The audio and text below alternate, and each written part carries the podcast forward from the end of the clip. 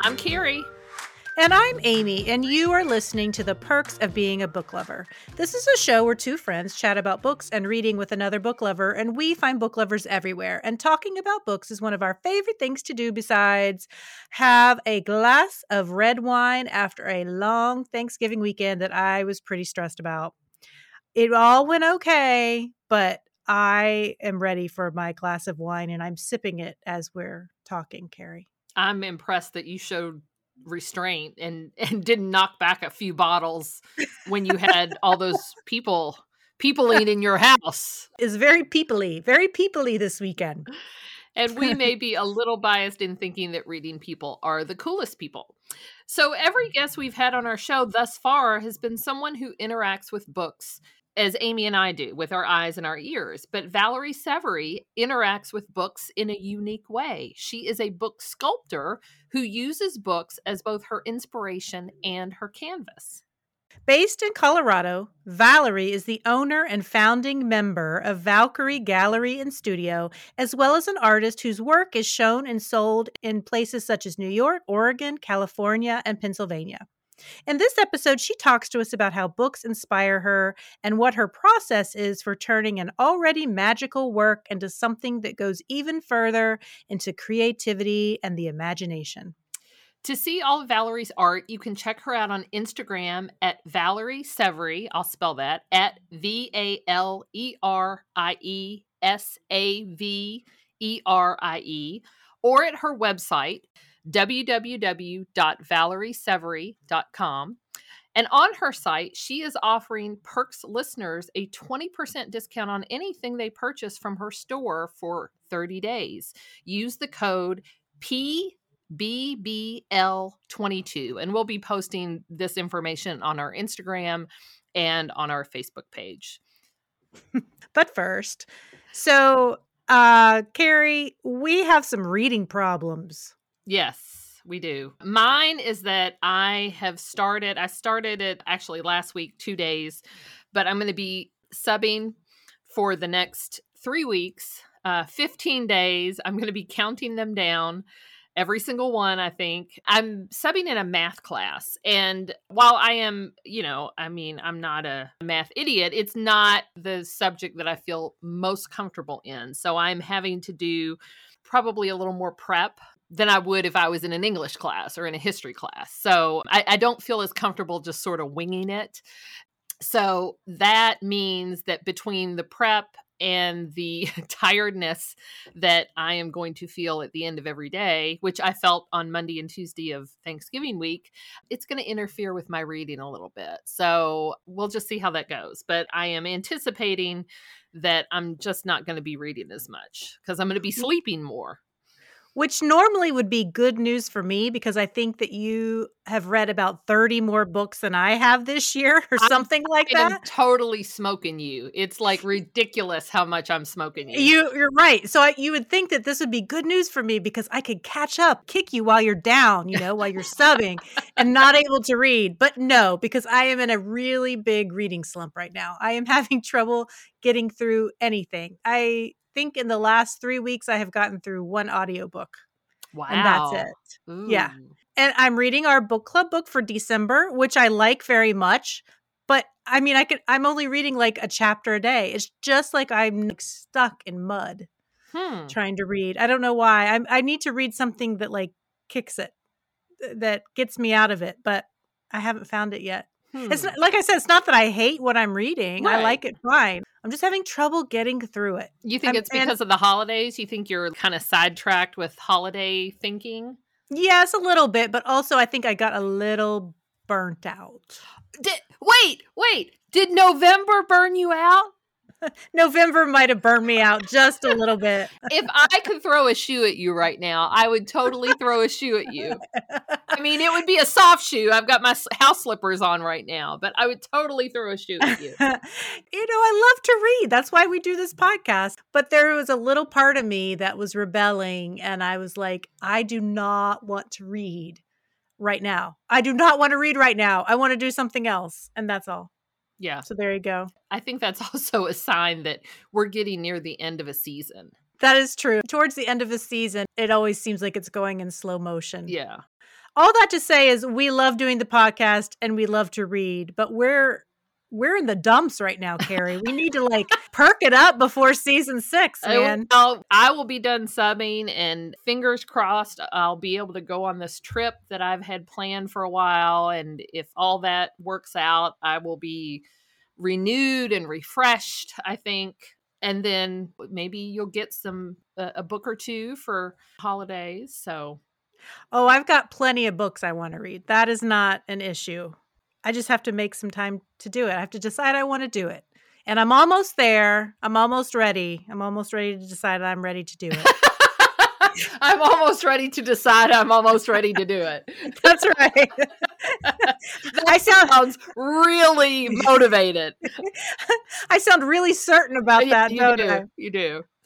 All right. Well, let's go ahead and talk to Valerie because if if anybody can motivate you to look at books differently and see them in a completely new way, I think Valerie's art is what can make that happen. So let's talk to Valerie. Valerie Saverie, thank you so much for joining us. Thank you for having me. I'm excited, Valerie, because you are our first book artist. We talked to a lot of writers and book club members and booksellers, but you are our first person who uses books to make visual art. So we're excited to talk to you. But first, I want to ask you what was your experience with books growing up? Were you a reader? I'm a very poor speller. It's gotten better since I've been older. So I had poor, uh, what's the word I want? For you? Reading was a little more difficult for me, so it was it was weird because I gravitated more towards writing, even though the spelling was horrible. I could read what I wrote, regardless if it spelled right or not. And so it wasn't until I think fourth grade our teacher started reading us The Lion, the Witch, and the Wardrobe, and I fell in love with that. And so I think because it was something that really was exciting to me, I'm like, I can do this. If it takes me a year to read one book, then it takes me a year to read one book. I think that when I got into high school, we had to read Slaughterhouse Five, Kurt Vonnegut, mm-hmm. and that was really exciting to me as well. And I think typically the authors I'm more drawn to tend to be more in that fantasy science fiction realm because it uses so much more of the imagination. In my opinion, all reading uses imagination, right? Because you're reading something and you visualize it but with science fiction and fantasy, a lot of that stuff doesn't exist, so you have no reference. Um, so that's kind of where you're I creating it in your mind. Yes. Yeah. Yes. So do you tend to read now as an adult and and I assume if you do it's still in those genres? I get very little recreational reading. Most of my reading stems from the books that I'm working on. Mm. So now because that's so limited and sometimes I'll, it'll take me a year just because of time and then I forget what I read, and so I have to go back through. I've really gotten more into poetry mm. because I can read four or five or six poems. You know, they're quick little bites of visual and written delicacies, and so I don't have to remember the poem I read before that poem in order for it to kind of be impactful for me. And, and really, I would think that with you being a visual artist, the imagery, because a poem has to put so much into such a small space, I would think that that would be sort of more conducive to what you do as an artist. Right, definitely. It, it, makes it a lot easier because sometimes I'll pick up a book and I'll, I start paging through and start reading it that I'm going to actually alter. Occasionally, it's like I'll get an idea of what I want to create visually, but the book is so intriguing. I want to keep reading the book. And then I create, there's another vision and another vision. It's like, oh my gosh, how do I narrow down what I want to create? And then with, like you said, with the poems, it's like, it's pretty clear. Mm-hmm. You know, mm-hmm. this is the one vision it gives me. Well, we weren't sure with you being a book sculptor, we didn't know if it meant that you really love books so much that you find beauty in them in all forms or that you despise books so much that you want to you know use exacto knives on them? So we weren't sure how you were going to answer that question. It's a little bit of both only in the fact that i had struggled with reading right? Mm. and so there was a innate frustration there. However i loved writing and i do love reading and i really love books and their physicalness. You know that's somebody else's artistic creation and that's somebody else's expression. And not just the stories that are inside but the way that it's laid out and the font that it's used. And especially with older books you know the the little etchings usually i mean they're, prints but they were initially etchings that were placed in the books. I mean it's an art form in itself. And so i definitely have a love of books and um, the tactileness to them and the smells of them. I mean oh yeah. from, it's it's it's kind of weird, but they all kind of smell different. And you know, getting used books, it's like, oh, this person, you know, smoked a pipe, or sometimes you get little food stains in them, and they're interesting. So, how did you become a, a book sculptor? You mentioned that you initially liked to write creatively when you were a teenager. So, how did you make that transition from writing the words to then using the printed words in your art? So, initially I wanted to go to school for journalism. And I'm old enough that people didn't have computers. Word processors were just coming out. And so when I went to college and you know went to school of journalism and they're like, you can't spell, you're never gonna make it. So as opposed to be like, yes, I can, I was like, fine, I won't do that. I didn't go to school for art either. I kind of kept writing poems and things like that. And I constantly was doing art just for my own enjoyment. And it wasn't till about 11 years ago, 10, 11 years ago, I was doing art that was three dimensional, but the material cost was pretty expensive. And I was like, oh, I love the three dimensionality. I love the way that people can interact with it, how lighting will play with the shadows in the piece. I'm like, I need to find something else that is three dimensional, easy to manipulate, readily available, and inexpensive. And I'm a big thrift store person. And I was like, ooh, I should see if I can alter a book, see how that goes. And the first ones were very, very simplistic. It would just a rectangle cut out in the cover. The pages were that same rectangle shape. I had my little black and white painted character and some string and then they're well received. And so i just kept going with it and working really more with the stories that were inside and making sure that words that are exposed that at least something in there usually multiple times has significant meaning to the piece. So that's kind of how it evolved. So when you said you didn't go to school for art but you you know you did art for your own enjoyment what what kind of art were you doing prior to this it was all across the board. I did like illustrative work, I did abstract paintings, did some figurative work. And when I first started getting my art out there professionally, you know, you apply for jury shows and you get a piece in here and you get a piece in there. And then I was like, okay, I'm ready to up my game and see if I can get into an art collective, which is a gallery run by artists. And so I submitted my work and they responded like, each piece is great, but you have no cohesion here. we want to see a body of work that looks like it's all done by the same artist in the same style. And so at that point, I focused more on my illustrative work, which was typically a black and white character with some kind of a color background. It was much more kind of cartoony and graphic. And then I transitioned from that into more abstract painting with sewing. And then I went from that to they were MDF cubes. So they were various shapes and sizes, but they were three dimensional.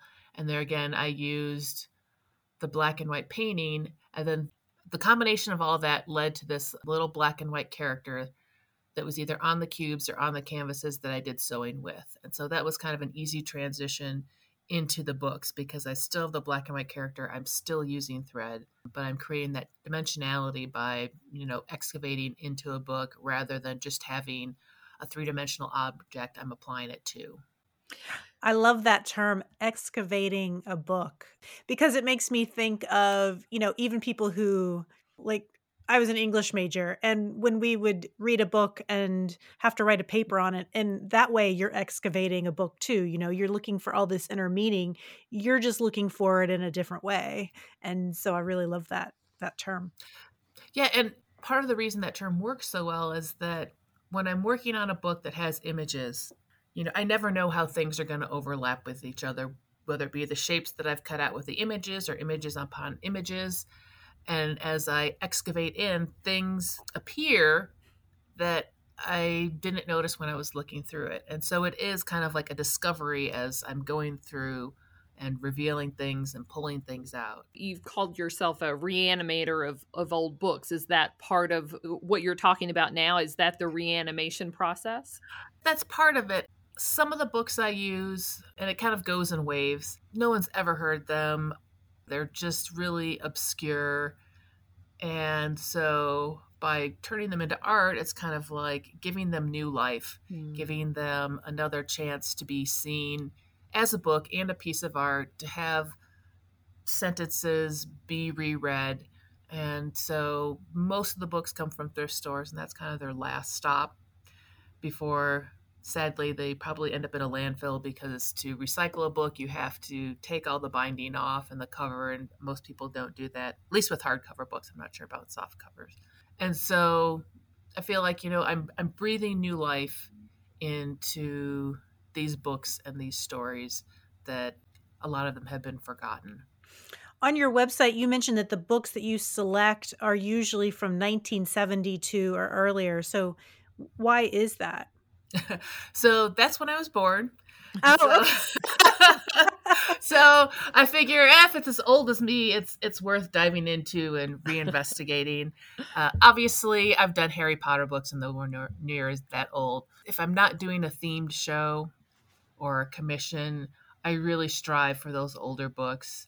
Part of it is is I mean the ones that are much much older, they just have more history to them. I mean, there's like so many people have touched them. They've lived in so many homes. There's kind of an energy that's attached to them. The quality typically of the book itself is much better.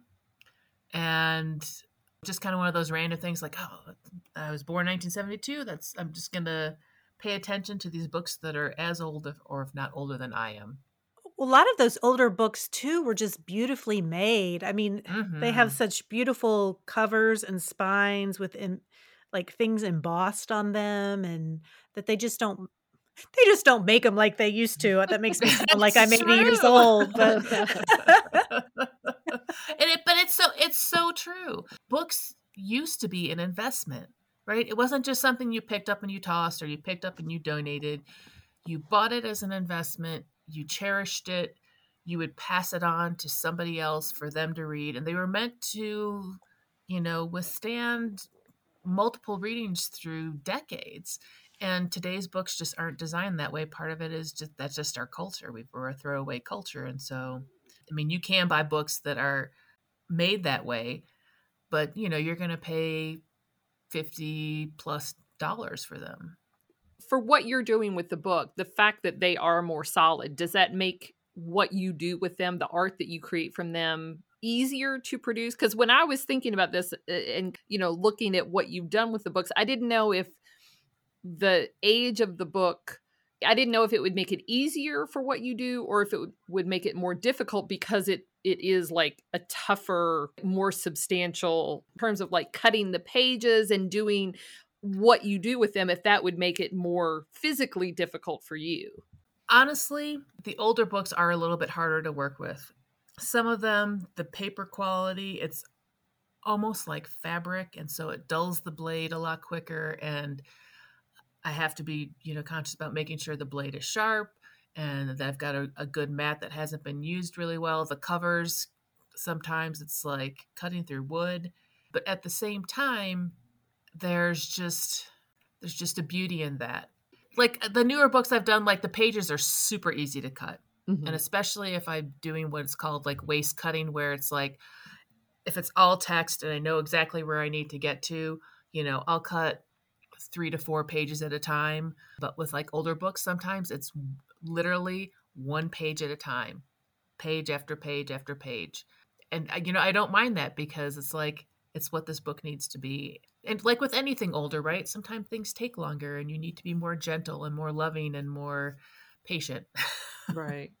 So I'm curious when you find a book, you know, just from looking at that book, you know, not even reading into it, but just from looking at that book or looking at the title, do you have sort of an idea or a story in your head? Or do you read the entire book or parts of it and then create the story of what you're going to do with it based on the story that's within? Or does it depend on the book? When I first started out, I would just buy any book that was old. And then when I had an idea, I'd look through the books and see if I could find one that had a storyline with the image that I had in my head. And the longer I'm doing this, the more I actually will pick up a book and start paging through it and start reading chapters to see if there's something that's inspiring to me there. I still occasionally do have ideas of my own that I have to search out that book for, mm-hmm. but I find that it's easier really just to pick up a book and start reading like oh my gosh i've got a great idea for this other than having to start with like a blank canvas which would be 100% my own idea mm-hmm. but sometimes while doing that i'll get ideas for something that i want to do right so the book is influencing in other areas that then i then okay so i need to keep my eye out for like a book on owls or the desert or whatever it is because i've got this great idea and I just need to find a book whose story matches the vision. So you've said that as your book sculptures evolve, your work grows beyond short stories and moves towards epic series. So can you explain that a little bit? Is that what you're referring to and what you so, just said?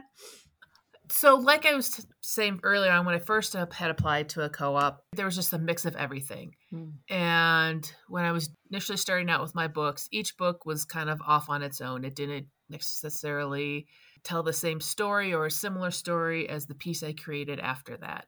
And so I'm really working more on creating series of books. So there's a book, Dreams by Olive Schreiner, and it has 11 dreams. They're kind of philosophical interpretations of these dreams she had. And I've been collecting vintage volumes of them. And what I really want to do is create an altered book for each dream and so, you know, you have this series of 11 that, although visually they're going to be different because the books are going to be from different publishers from different years, it's all from the same book. Mm. And I even have these thoughts of, oh, and wouldn't it be cool when I'm working on these books, wouldn't necessarily have to be the, the dream books, that I'm also listening to the books on audio. And if it's a newer book, and then the author's reading that book, you know, just to really engross myself in that process. So a lot of it is just really evolving my art to have more cohesion in each series that I make. Hmm. Whether it's something that is for one show and I make, you know, 11, 12 pieces, or it's an ongoing series that I create one piece a year for. So it's kind of really delving more into the visual storytelling of the written words if that makes any sense. Yeah, I love that. And I love it that you're you listen to it on audio as well. So then you you get a different dimension of it that way. Because hearing something read or performed sometimes even is different than reading it. You know, you get a different right. experience. And then you're creating a different experience by making an art piece out of it. So I love sort of like all those different layers. That's really cool. So I want to jump into the nitty gritty of how you make your sculpture. So to see pictures of it, it looks so delicate. Can you kind of walk us through the steps of, sure. you know, you start with this book and, and then what happens next? Typically, I have the book. Usually I'll go on online and get a synopsis just to see if the story sounds intriguing to me. And sometimes at that point it doesn't and then a year down the road like, "Oh my gosh, I remember that book. I've got to go find it."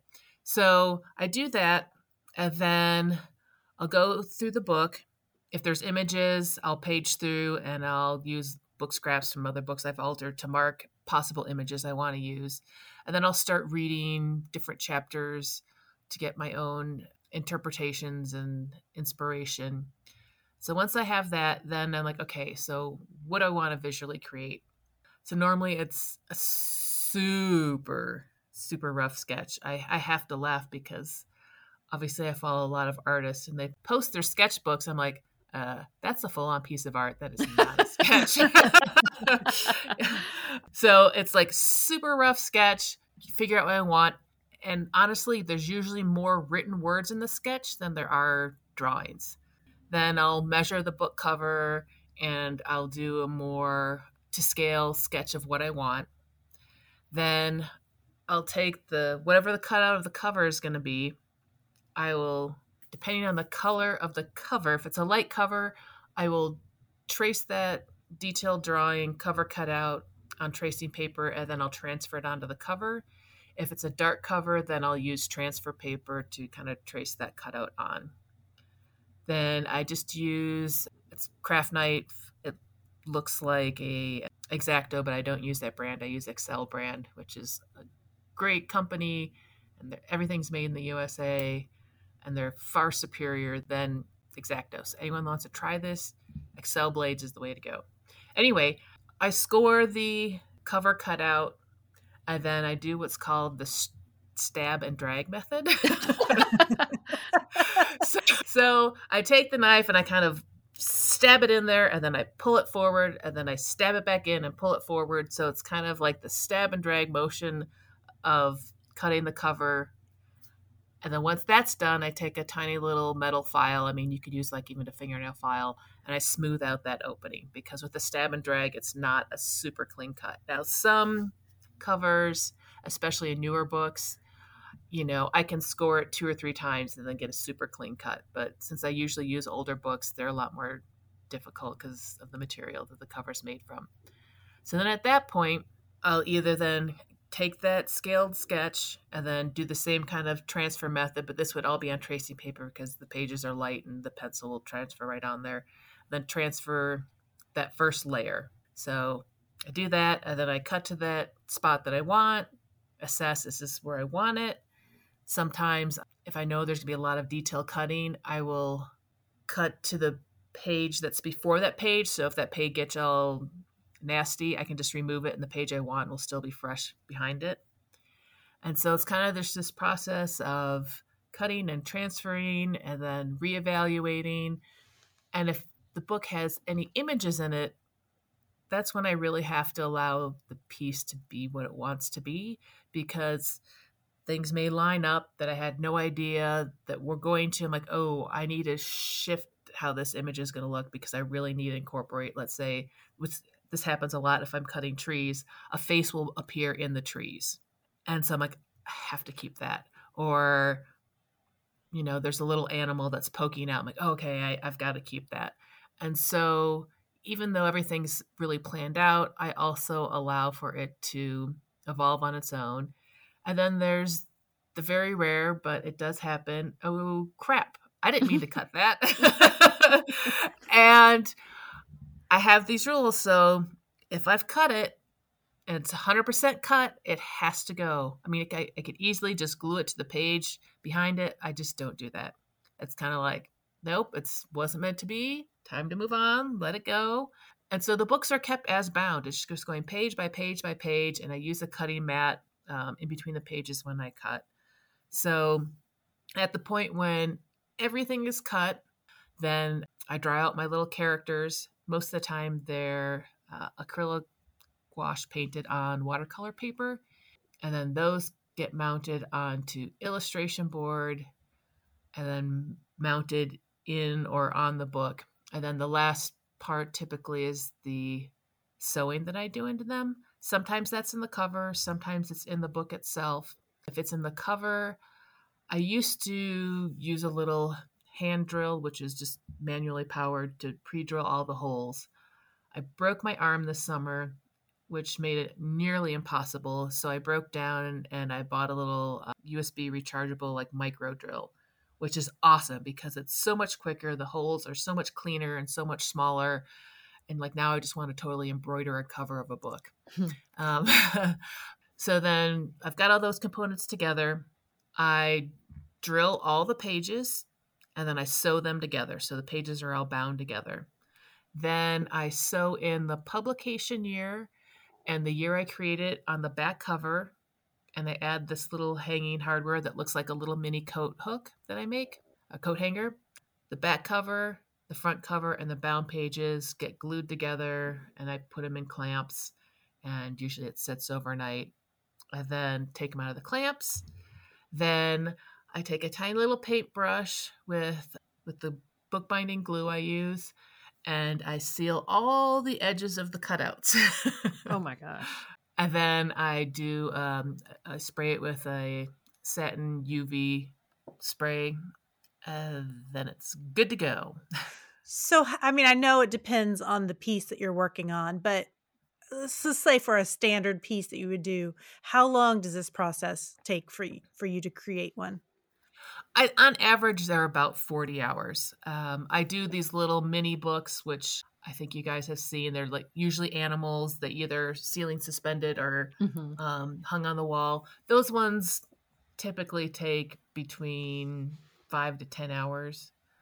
I've done some other altered books that are really, really simplistic that I can get done in about 20. And I've done several altered books that have been well over 100 hours. Wow. So. Is it important to you that the book stays intact as a book? It, it is because, again, you know, going back to that, this was somebody else's artistic journey, their story, their livelihood and I want to honor the fact that this is still a book. You know, if somebody really wanted to, they could rip apart the cover and the back cover and cut that binding, and whatever I hadn't cut, they could still read. And now that everything is moving so digital, I think it's even more important that look, this is an actual book. Mm. It's it's got a new life. It's not something you're necessarily going to sit down and read over the week. You're just going to maybe take 15 minutes to read what I have exposed. And I, I mean, you know, writing is an art form, and so it's just my visual interpretation of it. You had mentioned the book Dreams, the book that you mm-hmm. were talking about having that be a series. You've also done a recent exhibition of yours was called Once Upon a Time and featured fairy tales, but mm-hmm. you've also done shows that were inspired by Lewis Carroll, Oscar Wilde, and even Star Wars. So, yeah. with those thematic ones uh, i mean like for example the lewis carroll were those all lewis carroll books that you then manipulated or did you find things in different books that uh, that you were able to tie together with ideas that related to lewis carroll or whoever? So that was a group show at haven gallery out in new york. And so obviously i knew i was going to do alice in wonderland. I do an alice in wonderland piece every year although this year i think i did three being somebody that always roots for the underdog, I'm like, okay, I need to find out what else he has out there. and so I found a book of short stories and poems, which was just so fascinating. And so I, I did a piece based on one of his poems that I can't remember the title now. It was The Secret of Love, The Mystery of Love. It was just so beautiful and so sweet. So a lot of times I'm doing books for various shows that have a theme. So that's kind of why I choose the books that I do, especially this past year. I haven't done, I don't know if I've done any personal art, meaning books that I just want to turn into art. Like you know that you want to do a Lewis Carroll. Uh huh. I mean, are you still getting your books from thrift stores or are you having to order them online from so, eBay or something? It depends. With with Alice in Wonderland, I've been lucky enough to probably find three vintage copies at thrift stores.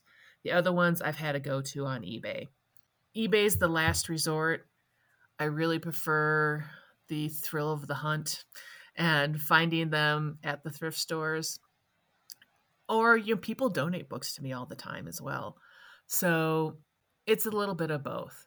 Like the the last Alice in Wonderland piece I did, I had gotten a call maybe in March, April. There's a local theater that the fire marshals came and said, You have too much stuff in storage. You need to get rid of some of this. And they had lots of books and asked if I wanted to come and take some. And they happened to have, I think it was from the 1930s, copy of Alice in Wonderland. It wasn't in the best of shape, which I didn't care for what I was going to do. And, you know, they, the books I use don't have to be pristine. And so that was a lucky find. The ones that I had created for Haven Gallery, both of those came off of eBay. So where do you store these? I mean, like, do you have them like? is your garage full of books?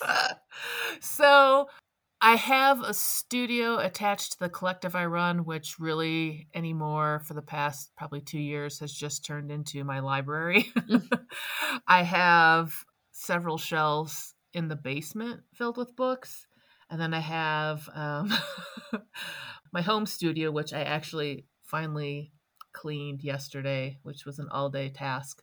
Um, and I've got several books in there and nothing's organized. Like I have no idea what titles I have. I think part of it's just kind of fun just to go through and look and re-explore. Oh, you know, I forgot about that one. And that's actually how the the Dream Book by Olive Schreiner came about. It was one of the first books I had bought. And it sat in a in a cabinet that actually had doors, so I didn't see the books that were in there for about three or four years. And I went to the cabinet to get something else. I'm like, oh my gosh, I forgot I had these books in there. And I pulled that book out and I was like, oh my God, this book is incredible. So, yeah, they're books in waiting, is what I call them. I was just chatting with um, a friend yesterday who's an artist, but also an avid reader. And his friend calls them stacks of shame. I'm like, no book, no book could be shameful. That's horrible. They're books in waiting. so, so I have a question I want to ask you about being an artist and letting go of your art and you have work in that's in galleries all around the country in Colorado, New Mexico, New York, which means it's for sale. And I've always wondered about whether it is bittersweet for artists to sell their work since it completely comes from your brain and your hands and how you deal with that as an artist. I mean, because the writer who writes the book a publisher can always print more copies and they always, you know, they have a copy that they could keep they don't necessarily have to let it go but you as a, a, visual artist do. So so what's that like for you? So it's funny. I know plenty of artists who have issues with that and they're like i'm never going to sell this piece. I love it so much. For me it's all in the process. Once the piece is done i'm like goodbye. I mean not in a negative way but it's just like my thrill comes from creating it mm-hmm. you know and discovering things in the book and learning new techniques and how things can work together. And like for me it's the process. And it's pretty apparent when you go to my instagram page because there's very few posts with finished pieces unless i'm attempting to promote a show. Normally it's like oh i'm working on this i'm working on that this is partially done. And sometimes I'll go back through and I'm like, wow, I never posted a finished photo of this piece that I did last year. I don't have an issue with it. I honestly think I'm abnormal in that sense. well, I love looking at pictures of your work.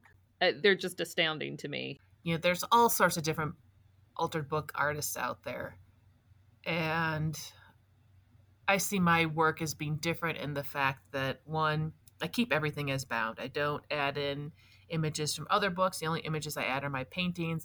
You know, if there's an image in the book that I want to use, but it's on the other side of the page and I can't figure out how to fold it so it's still in that bound order, I just don't use it. And most altered book artists, it's it's just a different process. And there's no right or wrong way to do it though. This is just how I do it and I have these rigid rules that I create by. Why do you think you have so many rigid rules about it? I think honestly, for me, the more rules there are, the more creative I am. I think that's part of the reason I found this so much more appealing than painting because when you're painting, you have this blank canvas. And it, it's just different. With a book, there's already words there, there's already a cover there with color or pictures and so there's already all this inspiration with something to work with. I mean i think you know if there were this were hundreds of years ago i probably would have started sculpting marble because you know there's already texture and pattern in the stone and kind of working with that to make what is there even more beautiful. And so those those rules just allow me to force myself to be more creative I like and that answer. And it's, and, and it's problem solving, and I, I love problem solving. I'm one of those strange artists that also love math, so that's probably where it comes into the theory of book sculpting. That's right.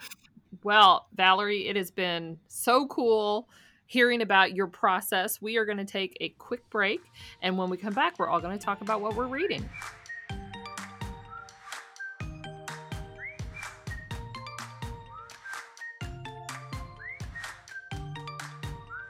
We are back with Valerie and with Carrie. Carrie, we're getting close to the holidays, but I'm pretty darn sure that you're not going to talk about a holiday book. Nope, I'm not. Definitely not. I am going to talk about an audiobook that I just finished. It is called The Assassination of Brangwain Spurge. This was a National Book Award finalist in 2018 and it is co-authored by Eugene Yelchin and M.T. Anderson. And I have read books by both of those authors, but they collaborated on this. The person who narrates it is named Gildart Jackson, and he was wonderful. Just eh, the the range of voices that he does. This is a fun book to listen to. It's middle grade book, like a kid who's 10 years old and up. I really enjoyed this. So it's it's fantasy. It tells the story of Werfel, who is a goblin archivist, and Brangwain Spurge, who is an elf historian. So Brangwain comes to Tenebrion, and Tenebrion is the goblin land. And he comes to deliver what he believes is a valuable jewel to the ruler of Tenebrion, whose name is Gog Uh, so this feels a little bit suspicious because as you're listening to the story you learn that goblins and elves have been enemies for a long long long long time. And so you're thinking okay why is this elf historian coming to bring this jewel here? You know because they hate each other. Werfel is really he was kind of my favorite character because he takes his job as host to Brangwain Spurge very seriously. You know, he sees his job is to be Brangwain's protector. He does everything he can to make Brangwain feel welcome and safe. And Brangwain, unfortunately, doesn't appreciate this hospitality until it's entirely too late.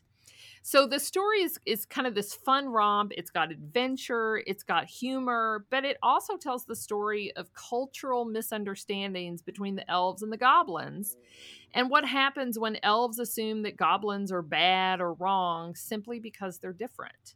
One of the characters in the story is Spymaster Clivers. He has known Brangwain Spurge since they were young elven boys but he hasn't been fully honest with Brangwain. At the end of the story, though, he sort of gets his just desserts. That's pretty interesting and pretty funny. So I would recommend the audiobook, but there are drawings in the book. And I didn't know this at first. So I was listening to the audiobook and it would say, if you get the audiobook, there's a PDF that goes with it. So I then went to the library and got the book so that I could see these illustrations because those are really cool too. So the audiobook is this great story, very well narrated. But then I would do both at the same time because you really need to see these illustrations so that you can see kind of how the story goes. Now, the interesting thing at, at, the end of the audiobook, the authors have this little thing where they talk about the way they did the illustrations which is kind of cool. So, and it ties in perfectly with uh, talking to Valerie and and the whole visual art thing. So, if you like art, if you like illustrations, if you like middle grade fantasy, this would be a book that I think you'd enjoy. So, hmm, interesting. Yeah. yeah. Well, Valerie, do you have a book that you'd like to tell us about? One you've read recently? So, one of the most recent books I've read is Do Androids Dream of Electric Sheep by Philip K. Dick. And that's the novel that Blade Runner was based on. And I had seen the movie, I think they re released the director's cut back in 91. And I hadn't read the book yet. And I've been meaning to and meaning to, and finally a friend um, lent it to me. And I love the movie, but the book is just, as it always is, right? So much better. And there's a main theme in the book is called mercerism, which is kind of like a modern day religion and it's not even touched on in the movie. It talks about the need to be kind to animals, that animals, because most of them are extinct at this point, are like gods, which ties back into caring about nature and the fact that in Mercerism, there's a lot of struggle and a lot of pain you have to deal with, and it's just part of it, which is really part of everyday life, right? I mean, we all go through things that are uncomfortable to hopefully lead us to a better place. Did you feel like I know you said you liked the book better, which uh-huh. usually uh-huh. that's what happens. Did the movie besides the Mercerism, but you're talking about, did it right. follow the book fairly closely or were there a lot of things and, different? A lot of things different. And it's interesting because um, I believe Philip K. Dick was still alive when that movie was made. How much authors really get a say in how their books, their stories get translated because to me it just it was a totally different story really mm-hmm. and a lot of philip k dick's books because i've read several short stories of his as well and honestly i find this with a lot of books doesn't matter when they're written the stories really are relevant whether it was written 20 years ago or 100 years ago you know because we're all human and we all share the same experiences whether it's fantasy whether it's real life history whether it's just fiction I think that's part of the reason why reading is so enjoyable because it's so easy for us to connect with those characters. Mm-hmm. Did you see the remake that they did? I can't remember who. I haven't. You Honestly, haven't seen that? Okay. I typically don't watch movies or TV. I'm too busy making art. I'm not a huge moviegoer, but my husband, he's a huge fan of Blade Runner. So when the new one and I, it's probably not even that new. I don't even remember what year, but when it yeah. came out, he wanted to see that. And then when I read the book, I'd seen Blade Runner the movie, and mm-hmm. then I read the book before we watched the the new Blade Runner, and I was like, this book is nothing like these movies. Yes, nothing. I know. Nothing. Yeah. So I was really surprised by that. I, I mean, that happens, but I don't know. I was just expecting it to have more of a connection. Definitely. Yeah. I mean, didn't didn't you find the Mercerism so intriguing? Yeah, but you're right. Like I said I had read the book, but I sort of forgot about it until you just mentioned it. I right. was like, oh, I mean, that was like, I do remember that. Like a huge theme in the entire book, right? and it's, they totally erased it, right? Well, Amy, are you mm-hmm. reading a Christmas book? I did actually read a book that uh, has a Christmas setting it's a book called Gobbledy by Lis-Anna Langston. And this is a delightful story for ages 9 through 12, or if you're like me, an adult. But it's the story of Dexter, who's 11, his little brother Dougal, who's nine, and their mother died six months ago. It's almost Christmas, and it's the first one that they've had without her. And their father is grieving. He spends a lot of time at work. He's never around, and he's been kind of weird, and he's not very happy with Dexter because Dexter seems to get into a lot of trouble. Not bad trouble, he's not a bad kid, just the kind of trouble that wears on his teacher's nerves and they send a lot of notes home. So, Dougal, on the other hand, the nine year old, he's the model student and he's much more responsible than his older brother. Well, Dexter's trying to get his science project ready to turn in before the holiday break, and he's built a cricket colony from crickets that he's collected from the woods behind his house that he and Dougal and his best friend Fiona play in all the time. But one night they see a strange flash of light in the sky and a loud noise in the forest. And so the next day, when they go to get more crickets, there are strange glowing stones in a ring in the forest. Dexter crams one of these stones into his backpack in a jar and he heads to school. So when he gets to school, the gold rock is there, but now there's this strange looking bug in the jar that's not the crickets. And it's a bug that he's never seen before. And the bug keeps getting bigger. So Dexter takes it back home and he starts putting food in the jar. And the bug now is so big it doesn't fit in the jar anymore. And it doesn't look like a bug. It's furry and it cute and it looks a little like a chinchilla with really long legs who will eat anything. So the golden rock has hatched an alien and they name it Gobbledy. So Dexter, Dougal, and Fiona are on an adventure to keep Gobbledy hidden because they're worried that ad- adults will cage him and do s- horrible studies on him. And they're also being chased by a society that believes in all kinds of crazy conspiracy theories and they are trying to get Gobbledy. So this was a fun little holiday read that reminded this 80s girl of ET. It is action packed and fun for readers of this age. And while it takes place at Christmas time, it isn't overly saccharine, but it does have the requisite school holiday pageant. And it has some really great action scenes and big vats of ketchup, which a kid of that age would find hysterical.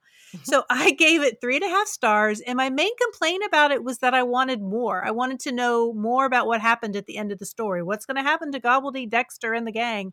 And to me, there were some parts of the story that weren't fully realized. But again, when I read books targeted for this age group, I have to remind myself my 49 year old self is not the intended audience for this book. So for a nine year old, it might satisfy all their curiosity. It's full of love and enchantment, and it leaves you feeling happy. So this book has received some accolades from some indie book publishing awards, and Kirkus Reviews called it hugely entertaining and emotionally moving. And I think this would be a fun one for parents to read with their kids this holiday season if they're looking for something different and don't mind aliens at Christmas. Well, I couldn't help think. I was like, this sounds like Stranger Things. Well, except for that Stranger Things is their alien is not so cute and cuddly. Right, right. Yeah. Yeah.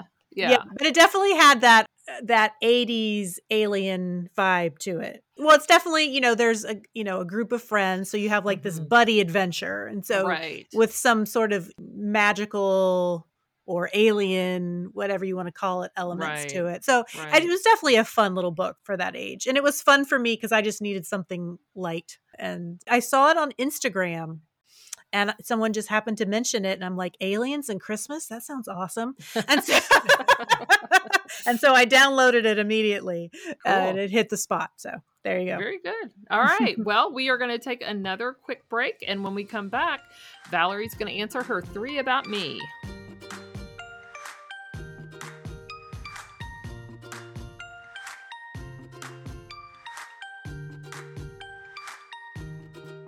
We are back with Valerie Saverie. And are you ready for your questions? I am. All right. So I've heard artists say that eyes are sometimes the hardest thing to get right on a piece of art. And there's the saying that eyes are the windows to the soul. But you have said that eyes are one of your favorite things to paint. So why is that? You know, I think part of it is because eyes have so much expression. And they're so unique to each person. And so I save them for last typically. Part of it is again with the expression. So I've got everything compiled. And it's like, what really is this character feeling, thinking? And so by doing the eyes last, I can seal in the mood that I want them to have. And plus, because I like them so much, it's it's kind of like my dessert. I guess when I think of an artist painting eyes, I think of portraits, right? Like, so you right. have that real person in front of you, but yours are characters. I mean, they're not right. real people. So are they harder to do that way? They, I'm trying to think how long ago this was. Maybe seven years ago. I had was working on a piece and I had gotten one eye done. It was late at night. I'm like, I'll just do the next one in the morning. And I could not get that second eye to look like the first eye. So I ended up scrapping the whole painting part of it and starting over. And I can't remember the title, but it had to do with David Bowie because his eyes are totally different from each other. Mm-hmm. Really? Um, yeah. Yeah. Different colors, well, or he? Ha- I think he had an accident, so one eye was permanently dilated, and I think they may have been different colors as well. So they can be frustrating, right? Because especially when I'm working so small, it's really apparent if they're not quite in line. And some of the first characters I did, I intentionally had one eye much bigger than the other to help deal with that. And then the more refined I get, I'm like, no, they really kind of need to be more human like or at least symmetrical. I fantasize about like taking a month and just sketching people's eyes like that I come across like hey can you sit down for 15 minutes and just let me do a quick sketch of your eye just to kind of really get to know the eye more you know from different people because as artists if we don't have a model that we're creating from we're just going to draw ourselves because that's what we're used to seeing mm-hmm. and that's what our when we think of an eye we think of our eye because that's what we know they're just so lovely. I have lots of eyes from different artists um, up in my house. so do you have a bunch of eyes looking at you at all time? Are they up oh, on yes. the wall? Oh yeah. it doesn't creep me out. Maybe that's why I like spiders because they have eight eyes. You know? okay, so question number two. Most people talk about how much they love summer, at least they do here in Kentucky, but you are the opposite. Winter is your season and you love cold weather. So, why is that? You know, I would have to say probably part of it is is that my birthday is in the wintertime. So as a child, it was always like, you know, something to look forward to. I grew up in Wisconsin and loved playing in the snow. You know, whether it was sledding or making snow forts or just snow angels. And then the fact that you get to come inside and get some hot chocolate and warm up there's just something invigorating about that and i don't do well with heat and people that know me know that this is my saying is that you can only be so naked you can always put on more clothes. But just going outside and walking in the wintertime especially in colorado the winters are so different. There can be a foot of snow on the ground and if the sun's out it's beautiful. You know you could go out with like a sweater and a vest you wouldn't need a full on coat like you would in wisconsin for me, it's that in summertime, if the weather's nice, you feel like you should be outside doing outside things. But when it gets cold or if it's like kind of nasty weather, it's like this great excuse to just, for me, snuggle down under a blanket, drinking a cup of tea and reading my book, which is what I want to do anyway. Right. But if it's nice outside, I feel like everybody's thinking, why is she in the house? you know. So. All right, question number three. So, we understand that you have a fascination with mermaids. What is it about mermaids that you find intriguing? I love this question because I'd never thought about it. The fact is, I don't enjoy swimming. I really don't enjoy the water, but I think I want to. I'm a horrible swimmer. I shouldn't say that. I can swim, but I can't tread water. So I think that's like me embracing water in a way that I don't physically. So fantastically, it's like, oh, if I would, I mean, a mermaid would be awesome. And the ocean is still so so new to us, so unexplored. And so mermaid would be like this great creature to be to be able to see what is up above the ocean, but also be able to live down in a world that's unknown they're just magical, you know, and they've existed for at least, you know, in literature and in maps and stories for a long, long, long time. From um, looking at your work on Instagram, you have a lot of work that features water type things like whales and dolphins and mermaids and things like that. So it seems like it's a theme th- a little right. bit. I love water. I just don't like being in it.